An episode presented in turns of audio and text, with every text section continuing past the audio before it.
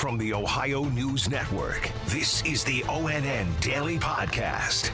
It is Thursday, May 6th, 2021. From the Ohio News Network, I'm Daniel Barnett.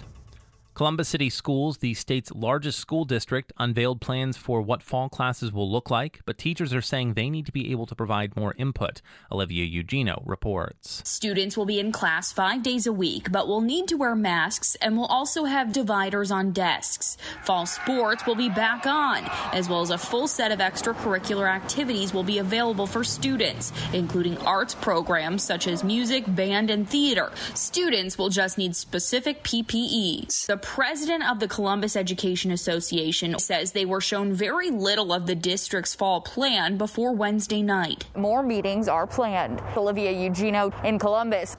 After years of debate, Ohioans could soon get to bet on their favorite sports teams.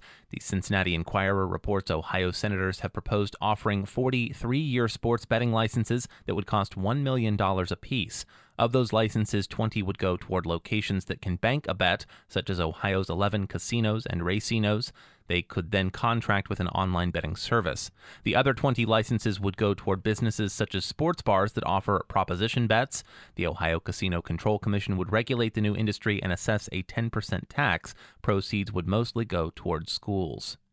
Some business owners say enhanced unemployment benefits during the pandemic are keeping people on the sidelines instead of returning to the workplace. Roxanne Elias has the story. Theodore Foreman works for Ohio Means Jobs. We got a whole societal reconstruction going on right now, and nobody has a clear answer. So we're just trying to just work through it. He says the organization is trying to match workers with businesses who may be collecting more money than what they made while working pre pandemic. Jennifer Hurst is a co owner of Sunrise Skillet. Unemployment is giving all this extra money. We haven't really seen a drive of employees that want to work. Other factors include lack of health or childcare. I'm Roxana Elias.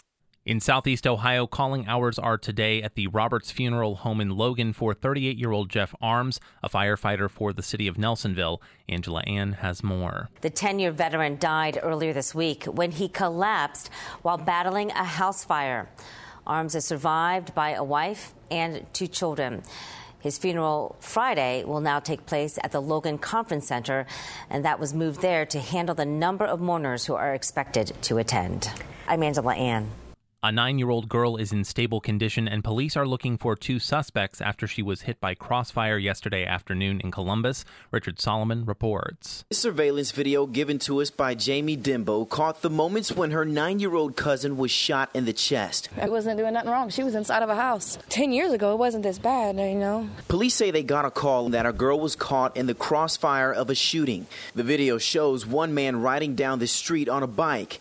He stops at the corner circles around, and moments later starts shooting. A bullet went through the home, hitting the girl in the chest. Richard Solomon reporting in Columbus. More than a dozen students from a Cleveland high school have been suspended following an alleged hazing incident. More from Dave James. WKYC TV in Cleveland reports that school officials say 17 students at St. Ignatius High School are being suspended, and the varsity lacrosse team has been pulled from a tournament this weekend after an investigation showed underage drinking and hazing allegations. In a statement containing that information, the school also said that while at no time was the physical safety of a student at risk, such violations will not be tolerated. No additional details were immediately available. Dave James, ONN News. Any day, the federal government could approve COVID 19 vaccines for kids 12 to 15 years of age. Monica Robbins has the details. If it happens, Ashley Poindexter Tarmy's girls won't be among them. She believes in vaccines, just not this one, for now. I don't feel safe enough. If this had been on the market for 10 to 15 years and I had more data, then I would feel more comfortable. A recent study showed more than 25% of parents do not intend to vaccinate their kids. The American Academy of Pediatricians say the FDA and CDC has been very transparent with the research, but they will continue to follow it. Monica Robbins, 3 News. Republican legislative leaders in Ohio have scrapped plans for a fast moving constitutional amendment that would have allowed deadlines for making state political maps to be extended. Republican Senate President Matt Huffman said action would have been required by Wednesday, but a lack of support from Democratic leaders in the Senate and House made the strategy unworkable. The proposed changes came following pandemic related delays in the 2020 census. Senate Democratic leader Kenny Yuko and House Democratic leader Emilia Strong Sykes have said they would prefer to go directly to the Ohio Supreme Court to ask for an extension. A military tribute is on display beginning today in south central Ohio. Tracy Townsend explains. The Eyes of Freedom Lima Company, that's the traveling military exhibit, will be on display in Yoctangee Park Armory in Chillicothe. This exhibit honors Marines from the Lima Company. 23 of them from the Columbus based unit were killed during Operation Iraqi Freedom. The exhibit is on display through Saturday. I'm Tracy Townsend. And the NFL draft may be over, but the Cleveland area is still reaping rewards after playing host to the 2021 event.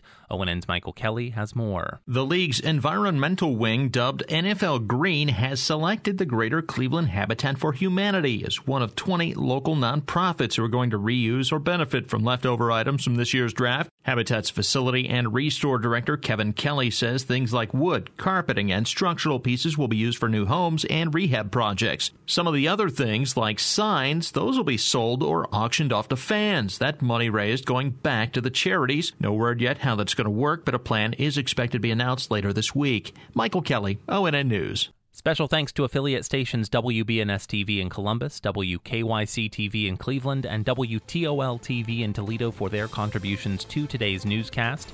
I'm Daniel Barnett on the Ohio News Network. This has been the ONN Daily Podcast, a production of Radio Ohio Incorporated on the Ohio News Network.